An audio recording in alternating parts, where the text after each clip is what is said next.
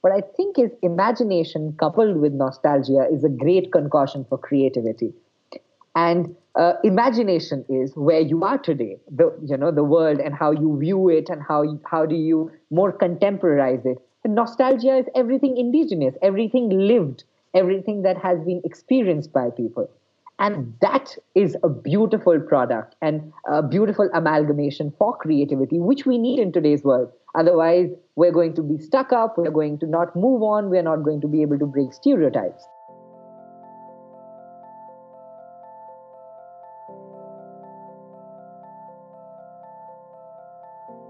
My guest today is Deepak Ramola.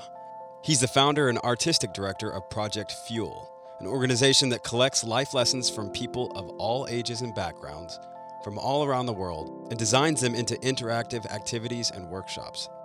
Deepak is United Nations speaker, two times TEDx speaker, an educator, a writer, an actor, a lyricist, and a gold medalist in mass media studies from the University of Mumbai. Deepak has a way of evoking joy from just about everyone he encounters. He truly is a light, full of depth and full of wisdom. I think you'll be very inspired by this talk.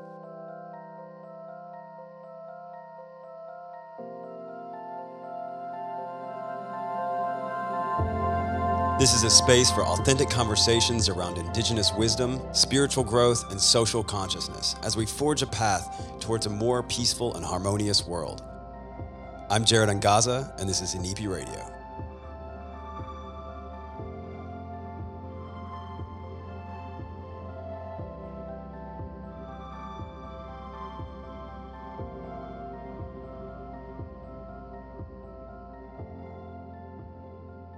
So I'm here today with Deepak Ramola, and we have been introduced through some mutual friends. And uh, his journey is really cool. He's traveling all over the world and gathering life lessons. And I think I've done that informally around my life. And and Deepak has set out to do it very formally with a with a pretty amazing mission. And I'm really uh, excited to share that with you today. Thank you so much, Deepak, for coming on to the show. Thank you so much, Gerard, for having me. I'm really excited to be uh, here on the show with you. Excellent. Well, uh, you, I've given a little bit of a formal intro, and I want to just give the audience an in, uh, invite to meet you personally. Tell us a little bit about your personal life and where you're at, what like even geographically right now, where we're talking, and and give us a little insight as as to what that looks like. Okay. So I am uh, speaking to you all the way from this very quaint little city called Dehradun in India. And uh, this is where I grew up. I was born in another small town, but came here at the age of seven. My father is in the Indian Armed Force and he got posted here. Ever since then, I lived here till uh, grade 12, which is, uh, you know, school. And after that, went to Mumbai to do my higher education, finished college there and now 10 years later I have come back to my small city. Here is where the office of project fuel is. Uh, it's beautiful hills and like valley all around. So i'm up in the mountains. Oh that's excellent. Well tell us a little bit about what you're working on right now uh, well, right now I'm working on launching the online store of Project Fuel, my organization. In just a couple of days, it should be live. Um, and what it will entail or have is uh, tools for people to gather their own wisdom, for tools for people to be able to pass on and document and create and celebrate their own learnings. So that's what I'm currently working on, along with a, a ghost village festival up in the mountains for people to come and join. I saw a little bit about that on your blog, and I was just reading through it. Tell us a little bit about the, the Ghost Village project. That sounds really cool. Yes, so the state that we are uh, in, or I am in, uh, is called Uttarakhand, where Dehradun is based. And Uttarakhand, Khand is, um, sorry, I'm going to take that again. Uttarakhand is um, right now facing a huge uh, migration threat. So almost 1,300 villages have been emptied out due to lack of livelihood in education and resources. So um, I have picked one such village, which is called Saur. It's a 600 year old village, and out of 300 families, only 12 remain in that village now. So uh, it's been labeled as a ghost village because it's mostly abandoned. Um, and we are doing a ghost village festival to kind of flip that uh, name around and bring people from sweet cities, people from across the world to come and experience the life of these 12 families in the village over two days. So it's like a cultural weekender come village experience festival. Uh, earlier this year in June, we painted this village with life lessons of the inhabitants, those who live there and those who migrated. So it's the first village of life lessons in the world. That's beautiful. Uh, how did, uh, well, first of all, how how did you end up coming across this village? Like, how did you how did you get exposed to that? Oh, it, uh, completely by research, I would say, Jared. Uh, I always wanted to do a village of life lessons in India as a gift to the world, where you could just walk across and and and you know familiarize yourself with wisdom. And as I researched more about uh, the state that I belong to, I realized that migration is a huge challenge. So I started looking for villages in Uttarakhand and this particular village still had hope because there were 12 families. They were still still putting on with you know their daily activities and uh, marching on to see what the end is going to be. So I thought well, I should join that and contribute my my part to their journey. That's excellent. Well, what are you in putting all this together? Uh, I think I, I, hmm. know you well enough at this point to know that you've got a, a, an agenda behind that, something beautiful that you want to create. What would you say is the desired result of doing something like this? Uh, all right. There are two. One is to create an innate value in the villagers themselves. You know, when people come from what is considered to be a rural background or an inferior strata of society, there is very less self worth in people and because we've documented life lessons of these families, and I'm painting those life lessons, have painted and passing on those life lessons, teaching, now celebrating that through uh, the festival, through education programs.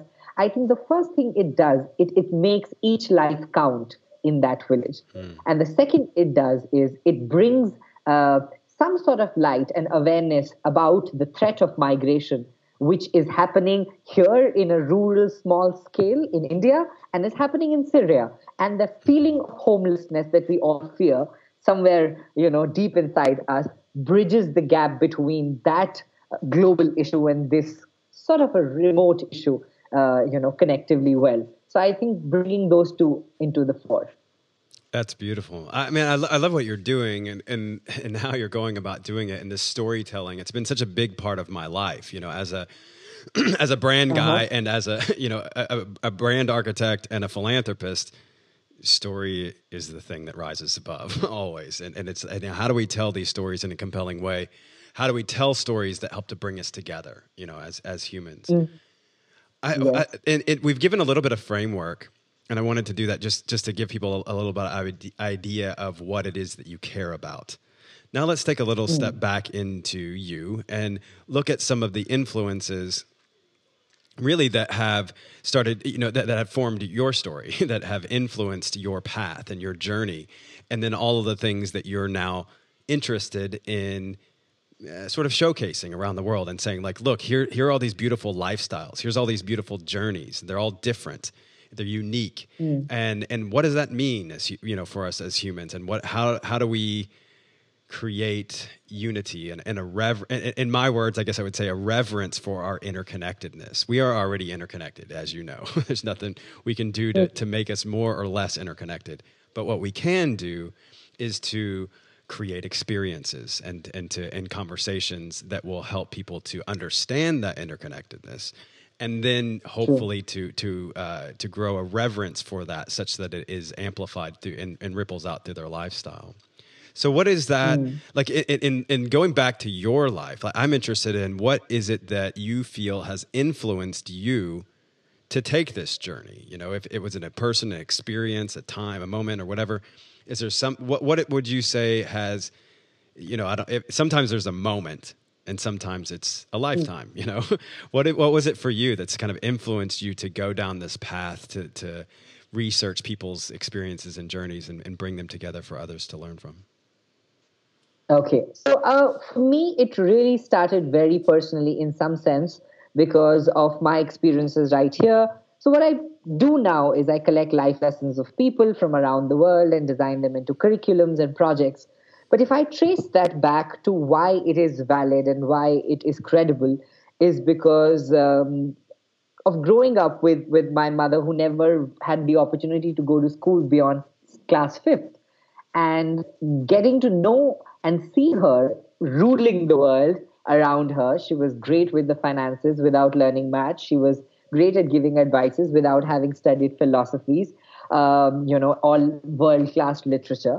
And somewhat seeing that made me believe that you can even learn from living. And of course, she validated that in some sense by confirming at the age of 14 to me that she was indeed learning from life and uh, not necessarily by a formal structure or institution like a school.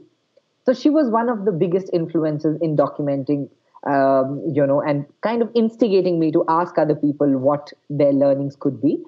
The other uh, major stakeholders in this journey would be the teachers I had in school.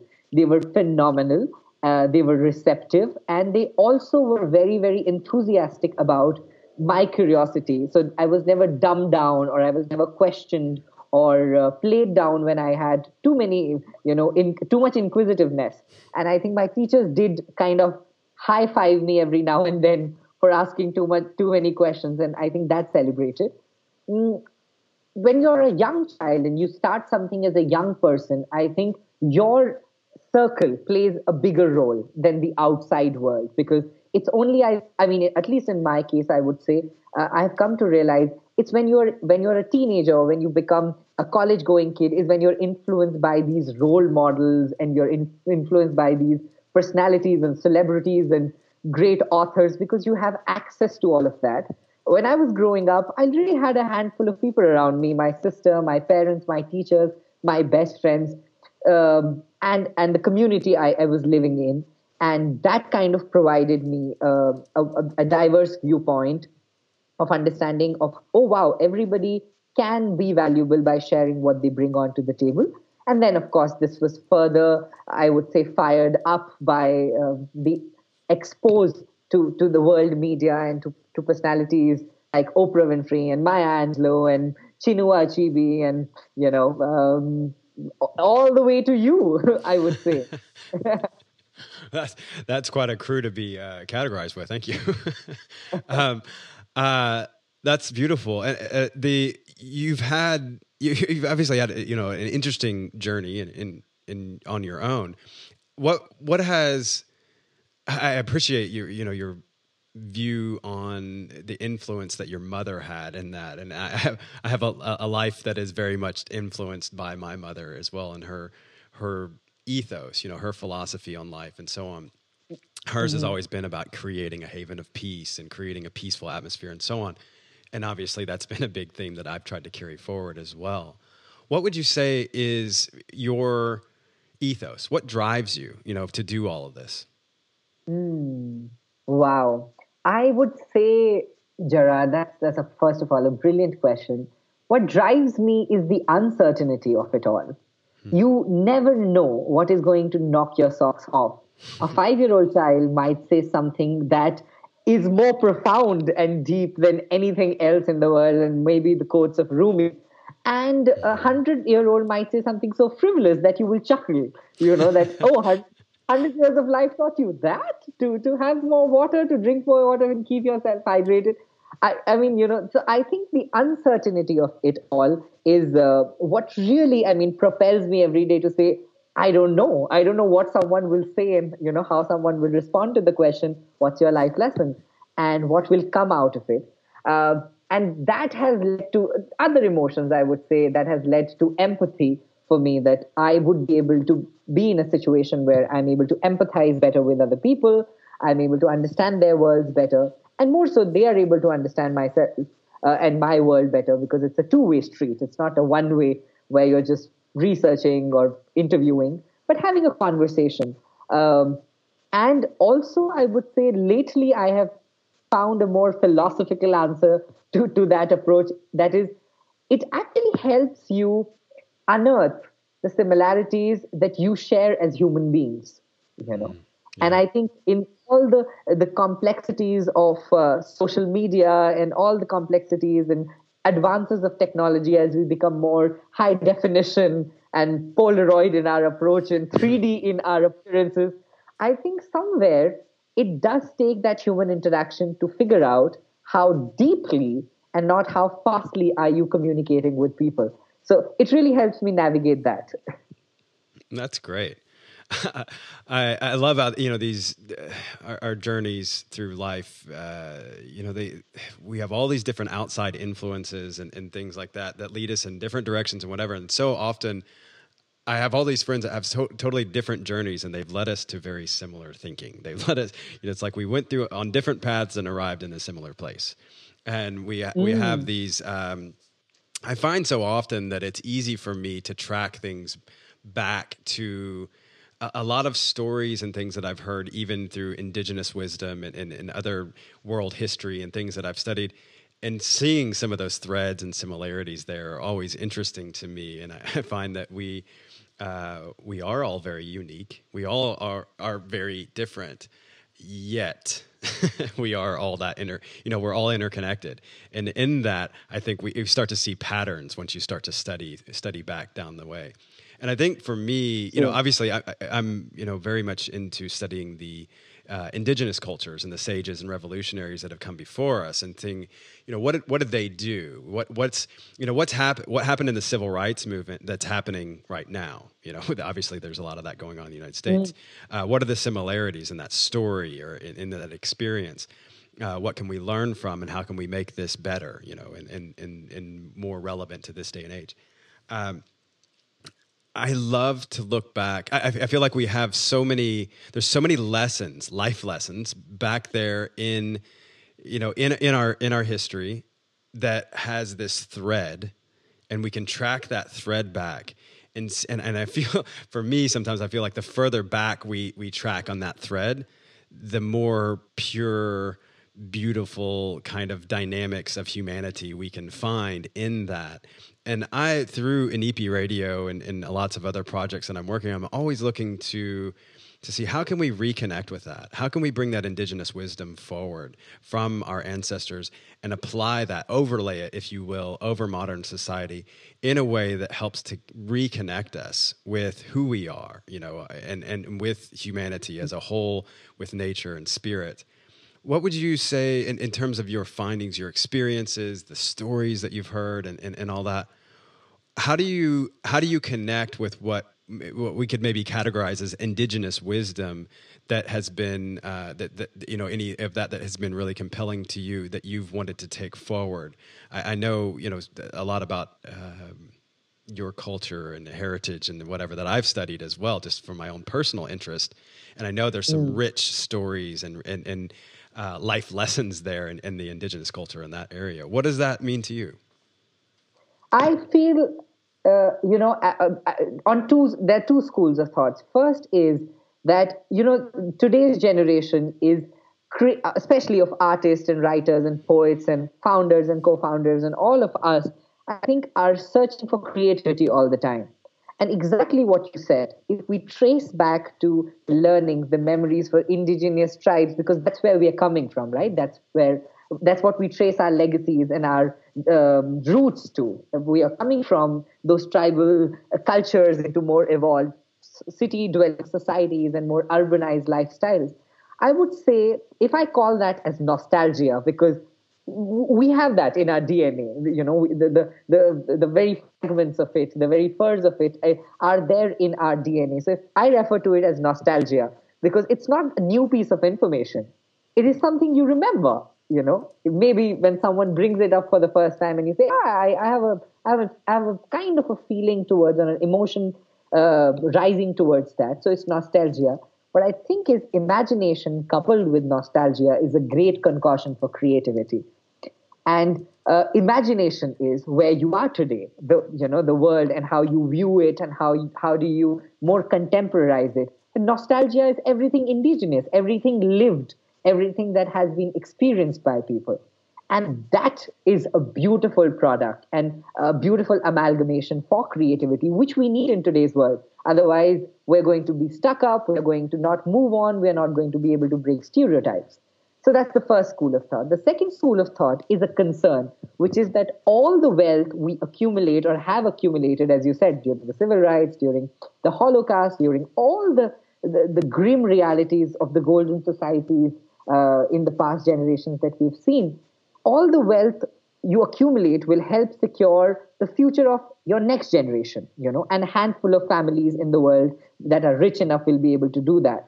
But all the wisdom you document and share will safeguard the life of all generations that will ever exist because wealth is perishable. Wisdom is not you know wisdom wisdom is replicable. So i feel that if now more than ever before we take an active step in documenting those learnings that we are having with all the shootings and all the successes and all the failures and all the you know challenges of the world somewhere we are inching closer towards the sustainable development we often talk about mostly in terms of climate change and in you know in in terms of environmental issues. But there are 7 billion of us here on earth today there will be no sustainable development if we cannot learn from each other uh, and and move together you know. So i see sustainable development not just as that term for for a, for a particular issue listed in the united nations sdg goals but more so in a more acceptable and susceptible world that we belong to. Beautiful well, in in doing all that you're doing and traveling like you travel and and and having you know going out into all the different uh, environments that you're going into, you obviously are are going to be inundated with all kinds of emotions and, and experiences, right? Uh, yeah. I, am always interested, especially being a world traveler and, and you know living in East Africa for ten years and doing all the stuff that I was doing there um, and, and now continuing all over the rest of the world, I know that I have to have uh, very deliberate practices in my life that yeah. keep me grounded, that keep me centered, that keep me connected to love when sometimes I just feel angry or I feel frustrated or, or, or deeply saddened, you know, because of something that I'm mm-hmm. witnessing. So I have yeah. these practices, you know, in my life that I have to have in place because they help me be the human that I want to be. They help me respond to life in the way that I want to oh. respond deliberately rather than reacting emotionally. What are the, some of the hmm. practices mm. that you utilize in your life to to to be the Deepak that you want to be? yes, you know, uh, you know, it, it, it's it's uh, quite beautiful because Deepak actually translates in English to light uh, oh, wow. a light that shines bright and, and, and you know illuminates the world. So uh, I don't know if that was in an intentional definition, but yeah, it just merges beautifully and brings me to the answer that you know as, as you said you travel a lot some of the practices that i follow uh, one is to always be in a preparation mode uh, and what i mean by that is that i a lot of times i'm asked you've taught more than 70000 people across the world. How do you uh, have the same level of compassion for a visually impaired and a same level of compassion and comfort with a syrian refugee or you know an army officer and then you know heads of states? Uh, and i i would say i actually figured something out very early on. I always carry and this is an advice i always carry a trick to amuse children a meaningful mm. experience to share with my peers and a good thoughtful question to ask the aged and that mm. is has i mean in my journey has proven to be a great tool for starting a conversation with people of all age groups so that's where my my settling ground comes in i'm like oh if i'm with a kid oh my first instant reaction is to amuse the child because that's how you gain trust you know mm-hmm. they're always full of curiosity you can you can always fascinate them and if you're with someone your your own age you must share something uh, so deeply personal as an experience so that they say, oh, wow, someone my age is having to explore the same situation differently or is exploring a different situation very, very different from my lifestyle.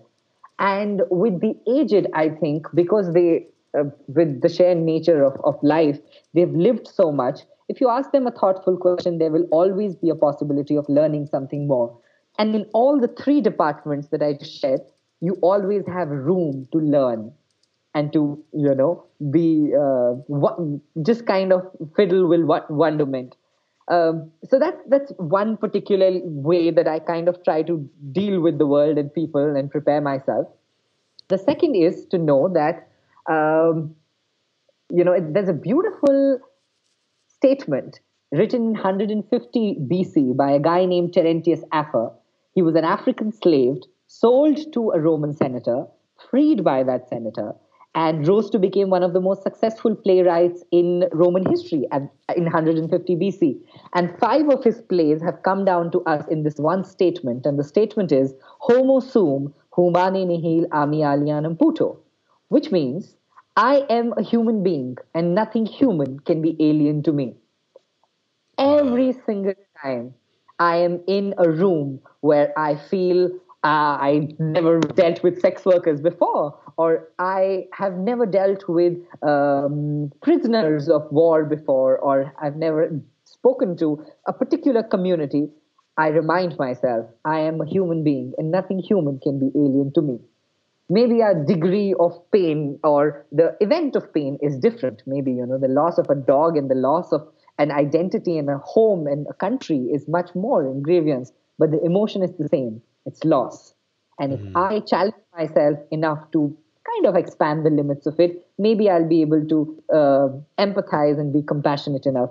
So I think that's another way I try to figure out uh, ways to, you know, make myself more accustomed to the world. And the third is I try to learn songs in people's languages when I'm trying to meet them, partially to impress them, secondly to hone my skills, and thirdly to make make a fool of myself in the first five minutes of meeting someone and telling them I am as vulnerable as the last row egg in the world. So I'm all right. I think that's great. I remember you and I talking about that and, and you learning the songs. And I think for, also, too, for me, just being someone that uh, I, I, I I always want to show respect and reverence for the culture that I'm in when I'm there.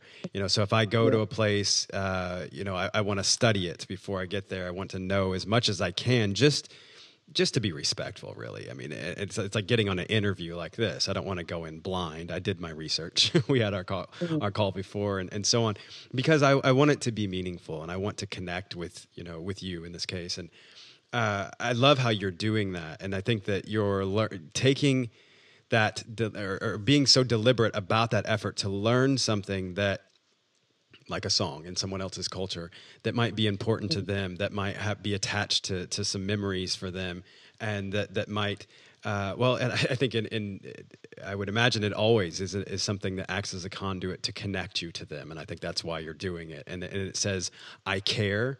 I can be vulnerable I, I'm more concerned with connecting with you than I am my own, you know, ego. I think is what that says, and and I think that's yeah. a really beautiful statement and a great way to to start off the conversation with someone and and, and to to disarm the situation by just saying, "Hey, I'll be vulnerable here. I'll take a step out and connect with you," and and also just that it shows that reverence for their uniqueness and their culture. Uh, the, my, yes. Go ahead. Yes, no, I, I was I was just adding on to that point and saying that you know a lot of times the way we are taught growing up is to show that we know it all, mm-hmm. that we mm-hmm. are the most overconfident and uh, tending to borderline arrogant and you know uh, all of that because we fear judgment and fear biasness yeah. and we fear all of that. But I think when we do that, we barricade our own vulnerability to pretend to, to show it as strength. And I think that's where uh, there is no room left for learning something. Uh, you know, I, I remember this beautiful uh, anecdote that Chinua Achebe, the great Nigerian author, writes in Things Fall Apart. He says, um, I believe in the complexity of the human story and that no story can be told in one particular way and said that this is it, this is the story. Mm. You can always tell the same story differently depending on where you're standing even the same person telling the same story again will tell it differently based on where he or she is in his life right now. And he reminds me of uh, this uh, e- this masquerade that dances at the Igbo festival. The Igbo people say that if you if you uh, want to watch this this masquerade that dances in the public arena beautifully, you must not be rooted to one spot. As the the masquerade moves around, you must change places because if you don't, you miss a lot of grace. So that's how the, the stories of the world should be told from many different perspectives. And I think if you are not willing to nudge and move and kind of be flexible, you will just have one perspective. And that's dangerous. It's not just, uh, I would say, uh, damaging, but it's dangerous to an overview of a viewpoint. Absolutely. Uh, he reminded me of a, a quote from my sister. Actually, she has a, a, a blog and, and, and video and um, podcast and all that kind of stuff, and it's called uh, "Mama Says Namaste." And a lot, about, oh, wow. a lot about raising, you know, conscious children, and they're touring the United States uh, right now in a in a just with a truck and an RV, living for over two years actually on the road, and that's they're three little girls getting their education through that process. Um, and she talks about the uniqueness of uh, each of us, and she she her quote is the uniqueness in each of us strengthens all of us. That, and she says that a lot, and and I think that is you know for me, I, I talked about Ubuntu for so long, and, and still do, and ever since I was a kid, mm. and that South African philosophy, you know, I am who I am because of who we all are, and it talks about our interconnectedness and so on. And I think you're, you know, through collecting all these eclectic life stories from different cultures and different people and you're honoring that uniqueness in all of us. And i think through that strengthening us as a, as a society because of that. And i love that. And I, am interested what and, you've had your own experience of all of this unique to what our experience would be of your work right? So mm-hmm. i'm interested what are there any you know one or, or if there's more that's fine but is there any like major life lesson that you've learned through your journeys of collecting life lessons that really just touched you at a at kind of at a soul level? I'm sure there are many but is there any one particular that that stands out that you think wow that that really has had a profound influence on who i am and the way i go about life? Uh wow. Mm, i would say I would say that, of course, there are many because you're learning by the day, and you, uh, someone who's reading life lessons for a living is certainly having that at, at the speed of light uh, for himself. Uh, but I would I, let me let me actually share with you the latest one because that's the easiest, you know, to tell you the last one that I that I'm deeply following, and that is that your talent is not your gift; it's your responsibility. When you hmm. consider your talent to be your gift. You can be moody about it. You can be choosy about it. You can say, ah, today I don't feel like speaking to Deepak because just I flew down from Boston, was having a great time last week. I, I think I can delay the call. But if you are great at conversation and you do not want to delay it, uh, and you're fulfilling it, and it's a responsibility, and you're trying to make your audience benefit from a different perspective, a thought, or questions that might lead them thinking to their own answers than just mine and i think that has reflected true in in my story for me jared at this point that my talent is not my gift it's my responsibility. So a lot of times in india or around the world when i'm traveling people say oh you're into too many things. You're writing songs for bollywood movies. You're writing a poetry book. You are docu- directing a documentary series. You're go- going and teaching a classroom in a slum. You are flying all half the world to speak at a conference and so much more and to be very honest, it feels to me an iota of potential touched because in my head, I'm like, I've not even covered the amount of people I would want to reach out to. So to me, it still feels like the lower level of, you know, whatever the rising chart is. Um, and that gives me enough strength to show up each morning, despite uh, the human condition of being upset some mornings and disappointed some evenings and lazy some afternoons.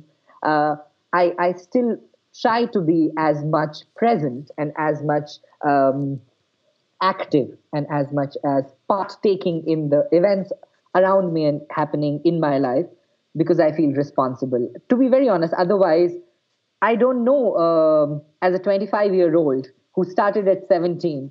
Uh, I would not be partying more than teaching in classrooms. you know, a lot of times when I was I was really growing up, my friends, my relatives, my just community came up to me and said, "You are 18 years old. Why do you have to spend your Saturdays uh, taking a you know a literally a 18 hour train ride to teach for two hours in some god forsaken village? Why can't you go to a club and and hang out? You know?" And uh, to be very honest, I I did that, and I, I think it is quite a lot of fun. But that cannot be the defining goal of your life. So you go around doing what you do, and even if people think 17 is too young, you still go about the business of delivering it because you think it's important. And no day is promised, uh, you do it more efficiently, more smartly, and maybe more lovingly, if possible. So I, I would say uh, I'm in that phase now where people are telling me, oh, okay, maybe you've taught 70,000 enough. And I'm, I'm thinking in my head, that was research. I've not even written the thesis yet, you know? So Absolutely. I, am getting, I'm getting to the desert now. So. and and at a, a, very young age as well. You've got you've got lots of more lots more to come. I think there like I, I love that perspective on that, and that and, you know, and it is a continual process. Obviously, uh, we're we're mm-hmm. continuing to evolve, and uh, yeah, just the giving space for that, I think, is so important as well. And I, I see that you do that a lot. Uh, it, and forgiving yourself, and forgiving yeah. yourself. That's very important because you know, I mean, what you can hope to do, as I try to do from day to day, is maybe if I blew it 300 times today, maybe tomorrow it'll be 299. Mm-hmm. And then to be okay with that. I think a lot of times uh, we just, one of the, uh, the other things that I've learned in this process of documenting life lessons and learning from other people's lessons is that don't be harsh on yourself. Yeah. A lot of people hold themselves so high up. The benchmark is set so, you know, steep and the walls are too high to climb and the threat is too big. And then they consider themselves to be um, completely in not awe, but in a criminal uh, outrage of that benchmark. And if they don't deliver, they don't forgive themselves. And that does not allow you to move to the next day. So every night before I go to bed, I'm like, listen, I did whatever I could. So tomorrow morning, it's fine. I'll try to do as less, you know, false as possible. But that that's important to not be harsh on yourself. Yeah. I agree, and that's something that you know, my my wife is always getting on to me about too. You know, just don't don't be don't beat yourself up about this and whatever. Um, and I, I've and, and on, on, a similar note too. I, like I've always kind of taken things in it from the approach of, look, I am passionate and I am committed to mm-hmm. the to, to the action. I, I, guess really to speak to what you said. Um, I'm committed to honoring the responsibility that I have with my gifts. For instance, if, if so, if I'm doing an interview like this, mm. I feel the responsibility to make it the best that I can, to do my research, to to mm. to have a you know a, a pre-call just to get us on the same page and to, to understand the, the possibilities of because a lot of times I don't know until I talk to someone, uh, and then. Yeah to uh, you know then to to conduct a good interview which i hope i'm doing by the way. And to thanks. And then and then to you know to be passionate and, and, to have the right energy about that as well. And all those things are important. And then to edit it well and, and produce it well and promote it well. All those things are responsibility and and not just yes. a drudgery responsibility. They're a responsibility that i'm very honored to have. And and i feel like if i don't show respect to that you know to some degree shame on me but at the same time it's a, it's a lost opportunity you know? I have an opportunity to amplify a message of love and mm. if i if i don't do the you know the due diligence on this other side like i just articulated then i've sort of fumbled that responsibility and i that's something that's on me you know? And i don't want to do that. I want to make sure that i have shown that my care meter is all the way over to 100. I care a lot about humanity and about the people, the humans that I'm speaking with. Uh, and that's so, so important to me. And I, I, see that in your, in your life, you know, and, and I, I, think for me, what that's translated to is that I am committed to the mm. action. I'm committed to yeah. taking the steps, uh, no matter what.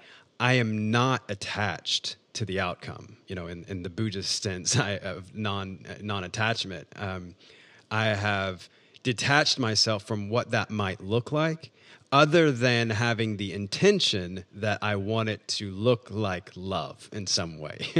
but I, am okay mm. with leaving that in the ineffable box. Like, I don't want to describe what that might look like. I'd rather just say, I hope uh, everything I'm doing here is for the intention of amplifying love, and then I'll let that look like whatever the universe thinks it should look like, whatever whatever direction that goes. So it's it is a you know it's a difficult walk because yeah, to some degree it seems easier when you can map everything out and say this is what it's going to be and if i hit that i win and if i don't i lose you know that kind of thing i think that's traditional mm. the traditional viewpoint um, but i think that when you're in I don't want to say the business, but when you're when you're in the field that we're in of, of, of trying to amplify that message of love, you through life lessons and me through some of the indigenous wisdom and so on, um, you have to show that grace to yourself. uh, and I think that when you do that, it creates for a better experience for others that are following as well. Mm. Everything that we're talking about, there's kind of something out there in the air too that we haven't necessarily pinned in this discussion. And I wanted to ask you about that because I, I, talk a lot about consciousness just in general all the time. Uh, and mm. consciousness as a term means a lot of things to a lot of people. to me, it means something mm. about waking up to something. And for me, that that mm. what I'm talking about and, and waking in that consciousness and being awakened to or being awake, period. Um, mm. There's a lot of different connotations. I know my my feelings on that. I'm interested in yours. What does consciousness mean to you? Wow, consciousness to me is understanding, first of all, uh, who you are and not what you do. A very striking difference between that of who you are and not what you do, and defining yourself with with that, with with who you are and, and how you are as a person. Second is minding the gap between what people say and what people do. Minding even the gap between what people do and what they would have intended to have done. You know that is for me consciousness because that creates enough space for yourself and for others to to to um, to teach you to learn from you and to constantly emerge into better versions of themselves i agree well with that in mind and with what you're saying I'm going to throw a big one here at you, but uh, who are who are you? Who's Deepak? What kind of person? What kind of human is uh, Deepak? Okay, wow, I, I didn't see that coming. But if, think, if, it's uh, any if it's any consolation, I didn't either. But I'm asking because it's in the moment.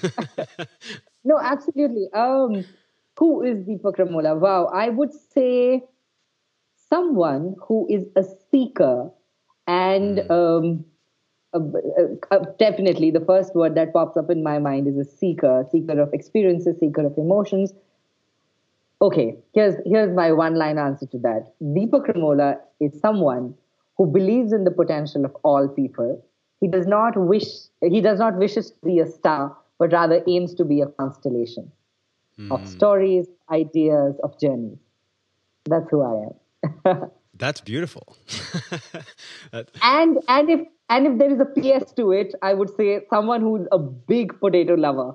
That, oh, yeah. that, that has to go. It, it, potatoes have to be on my tombstone. That's that's how that's how much I love them. So they are part of my definition. I, I, love potatoes. It's beautiful. I've eaten them all over the world. uh, yes. Okay, so let's let's talk about a couple of uh, of other uh, things that I think are likely. Mm, scenarios, likely emotions, things that you've come across, uh, just in understanding the nature of your work. How would you? Mm. Uh, uh, let's talk about grief. I would imagine you, you're dealing with discussions that revolve to some degree around grief. Uh, what is mm. I know that it's an important thing that so many people don't give enough credence to, in, in, in my opinion and that we say grief is kind of a luxury thing that we do over here, as where I view it as more of a mandatory um, dynamic of life.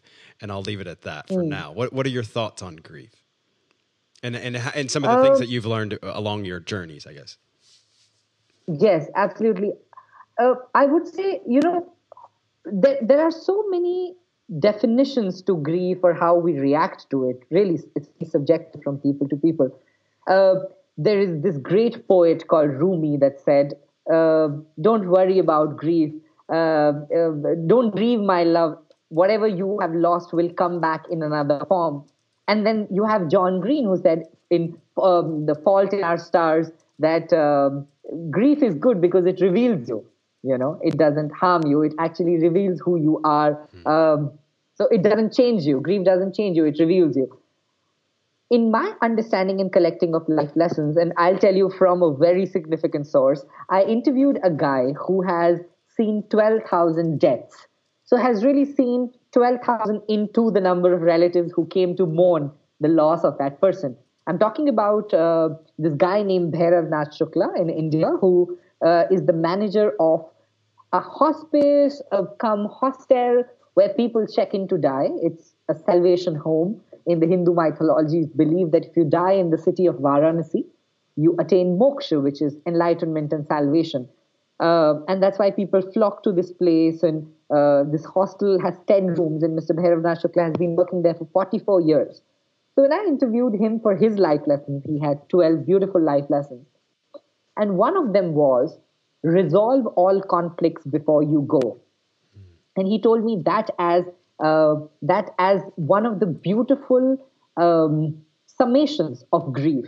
If you have conflicts, you will neither be able to grieve well or get over grief well. So I think that uh, is kind of a cornerstone for me when it comes to grief that resolve all conflicts before you go. And by before you go, he does not really mean when you die, but he means like every day if you are faced by a challenge, if you are troubled by an argument, if you've had a, some sort of a discrepancy with someone you like, make sure that you are able to resolve that because even that is little death. Little, you know, the argument is the little death of your confidence. Uh, the fight between two spouses, the little death of trust you know the fight between two.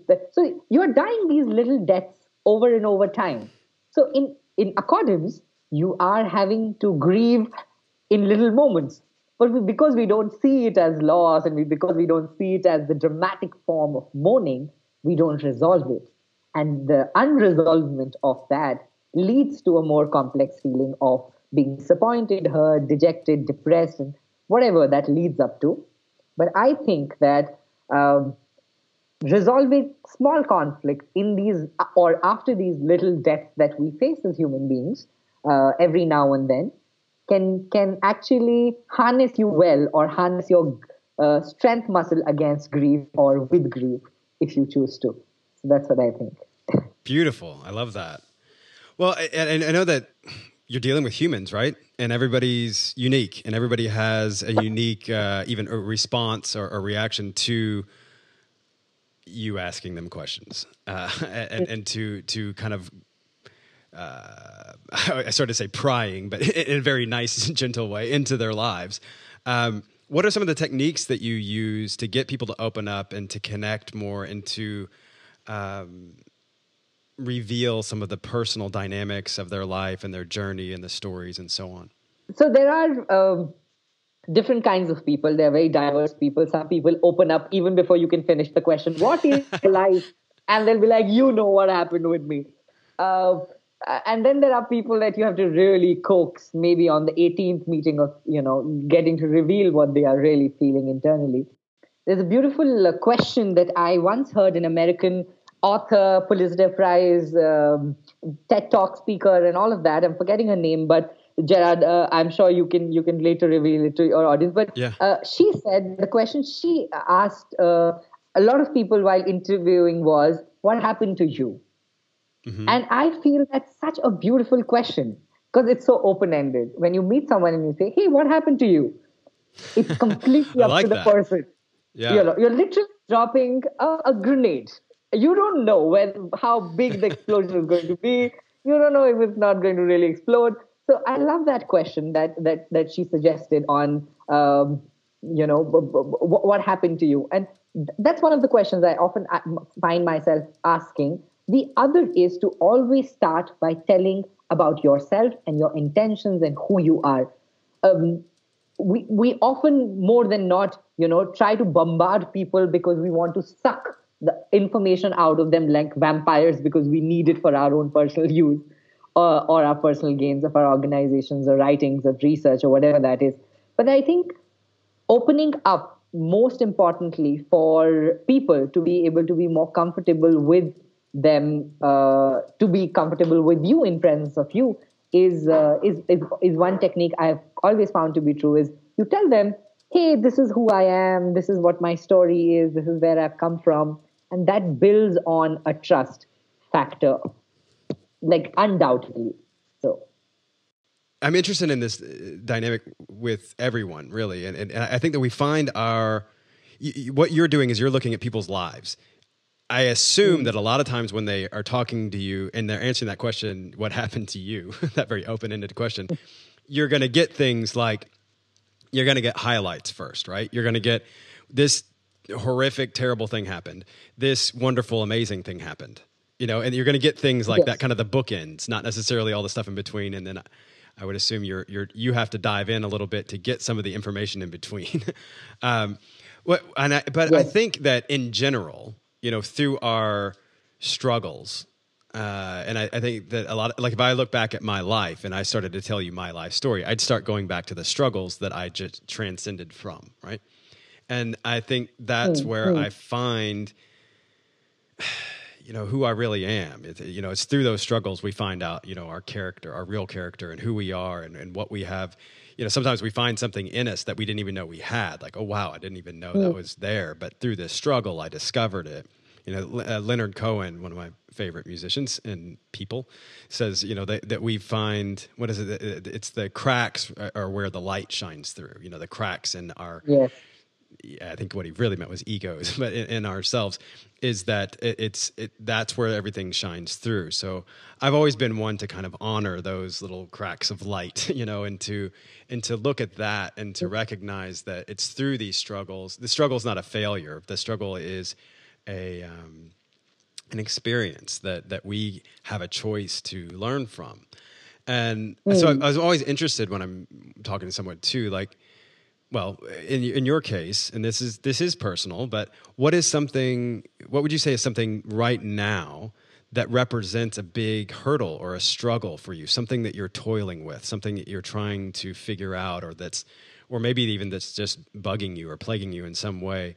And then how you know what are your thoughts on how you go about transcending through that? Oh wonderful. Um, i would say at the moment uh, because you asked presently. I think it is just being able to convey to people what you really want, you know, and people around you who are assisting you in your journey and your vision, and, you know, to be able to convey the narrative to them. That is, I think, the challenge because you are passionate and you are motivated, but not everybody is on the same curve, you know. Yeah. So you have to say, okay, Jack, here's what I think and I'm going to tell you this for the 200th time, and I'm going to be trying, trying, trying to be as graceful as I remind you to, to, to do this. Uh, or, hey, you know, Serena, this is what I feel, and I'm going to tell you this for the umpteenth and nth number of times that this is how it should be done. Yeah. So I think con- conveying your vision to other people is one thing that I find right now a very, very interesting challenge to face every day. Because as an individual, you can be highly motivated, deeply optimistic, and unimaginably passionate and enthusiastic. But creating that same level of commitment and same level of vibrancy in other people can be quite something, you know? Absolutely. Uh, can be quite something frustrating, can be quite something annoying. And how I try to deal with that is really to call on patience I really, I, I mean, I, am worshiping all gods for patience. Uh, you know, just three three hours into a meeting, I'm like, okay, this is this is a good exercise to build patience. Uh, so I, I think first is patience, and second is this is a beautiful life lesson. It was given to me by a woman from London, and I absolutely love it. And it says, uh, try to relate to everyone with a sense of humor. I love that life lesson. It has resolved half my problems because now when I sit across people who do not understand the vision or are far off the radar from understanding it for the next couple of light years, uh, you know, where, where, where you are, I say, wow, you know, like literally instead of saying, why not, what you can, how this, and all of that, I say, wow, this is funny, you know, mm-hmm. this is funny that something that is my life will appear to be a silly joke to somebody or would be of such, uh, you know, low IQ material for someone's conversation or intellect. So I'm trying to uh, be amused rather than be shocked and agitated. So try to relate to everyone with a sense of humor is the mantra. well, I think I think that's a good one. Well, what you you talked to me at one point about, uh, and, and th- this ties into like everything we've talked about in terms of emotions and things that come into this. But you you uh, used the term emotional gymnastics, which I appreciate. Uh, what talk to me about emotional gymnastics? Oh wow, emotional gymnastics! I think are emotions that make you do the full round, the falls, not just the, the you know a little leap over the puddle, a jump over a fence. They're things that ask you to have a full circle and completely genuine reaction to something. And uh, the, the, uh, the, the context that we spoke about emotional gymnastics is that talking to people and talking to people outside your community and your circle or your complacency demands that emotional gymnastics mm-hmm. to cry your heart out to feel completely cheerful for someone you don't know and someone who just told you, hey, I just got a promotion. You have no idea where this person was before. Mm-hmm. You have no idea, you know, if, if uh, you had an inclination towards whether they will get promoted or not, yet to be able to feel um, absolutely cheerful and celebratory for them in that moment. Or, you know, um, sympathetic and sorry for someone in other moments is what emotional gymnastics is about. It's taking a full circle of an emotion uh, without any inversely or directly proportional relationship to that scenario.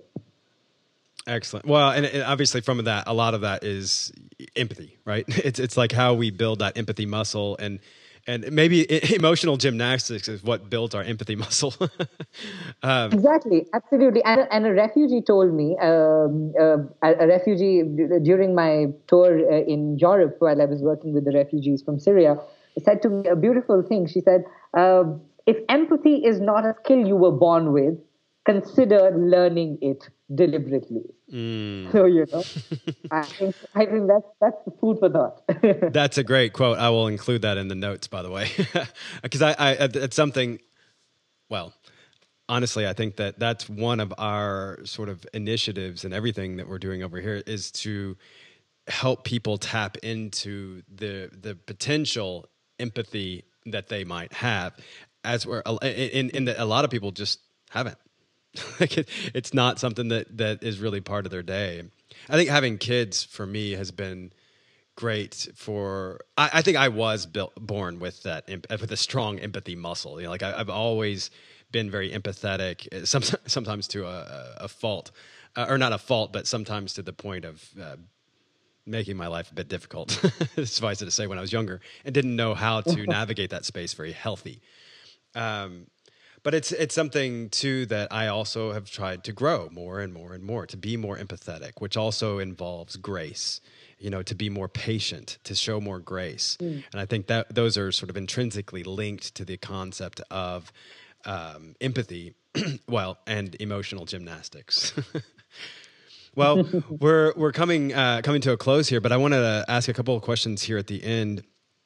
And sure. I know you to be a very deliberate person uh, in, in, in all that you're doing with your life and, and saying, look, I want to be deliberate about how I respond to this. I want to be deliberate how I go about that. I want to be deliberate about honoring this.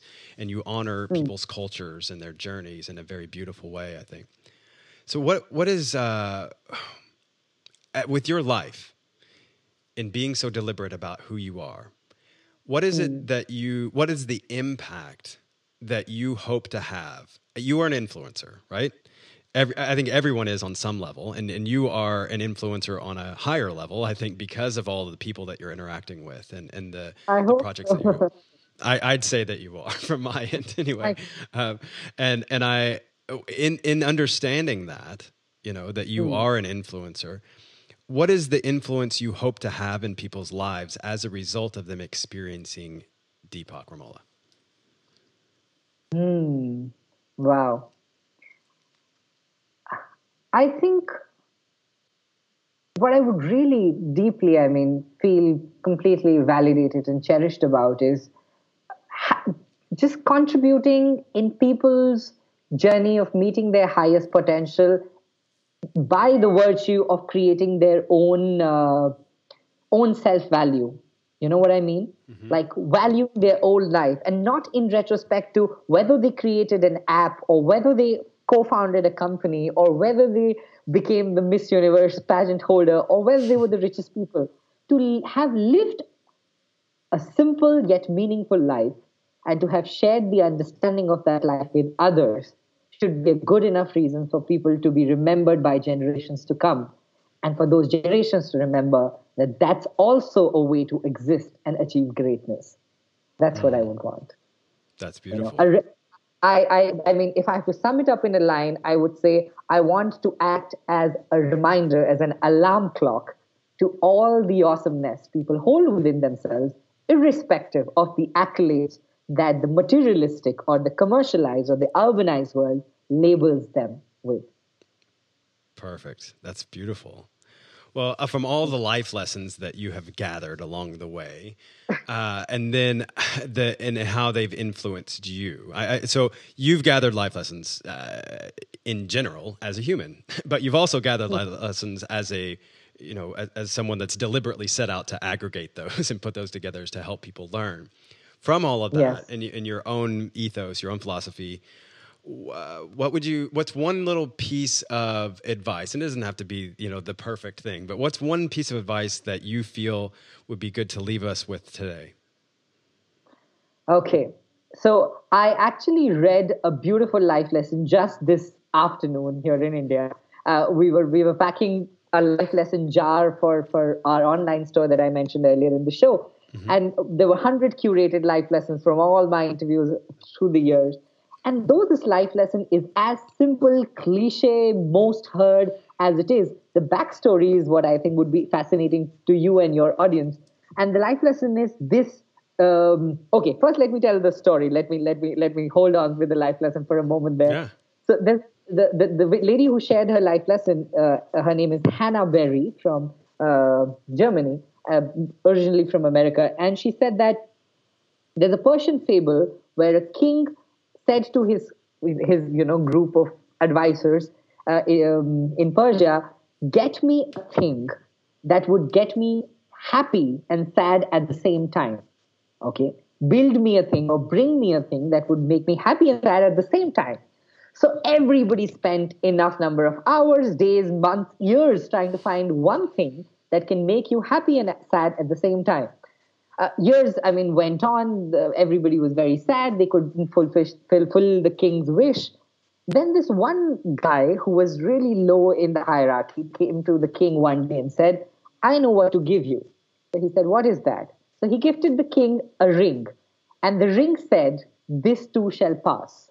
So every time the king was sad, it said, This too shall pass. And he felt happy. When he was really happy and enjoying, he looked at the ring and he said, This too shall pass. So he was cognizant of the fact that this is also temporary and, you know, phase oriented, and there's going to be a next chapter that will bring something new.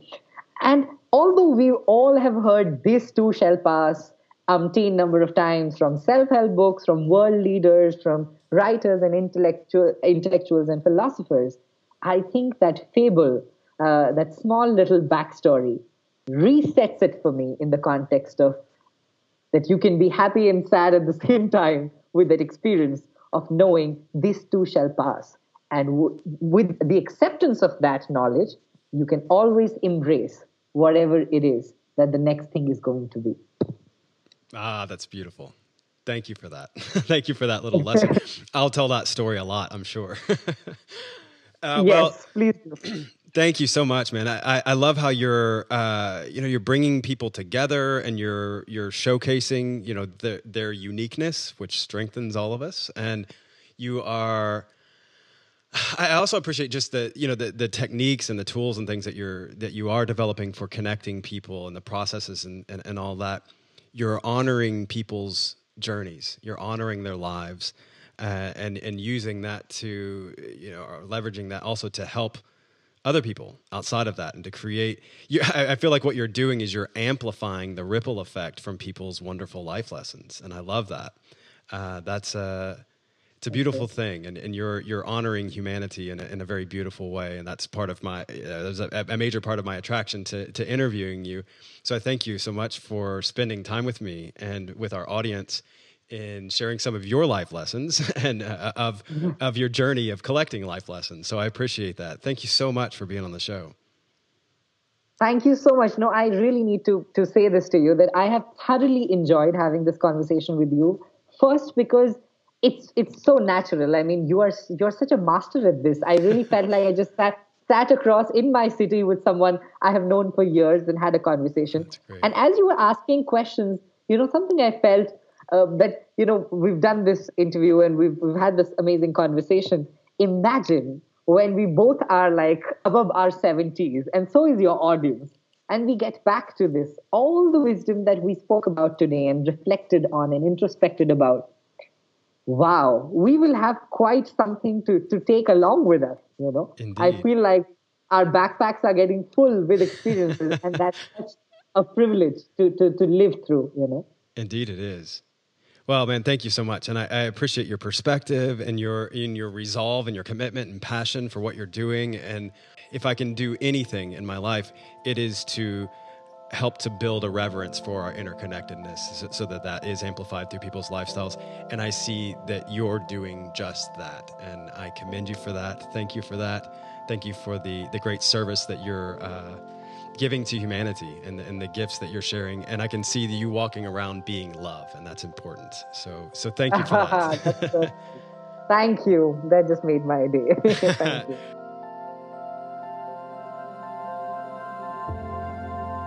Thanks so much for holding a space for love and freedom with us today. If you appreciate this discussion, I hope you'll share it widely and rate and review us on iTunes. That's the best way to help us amplify our message. Inipi Radio theme music is provided by Human Suits from their original soundtrack for the documentary Planetary. Check them out and download their music at humansuits.bandcamp.com. Until next time, I wish you peace on your journey. May you always align with love and let your life speak. Mitakuye Oyasin.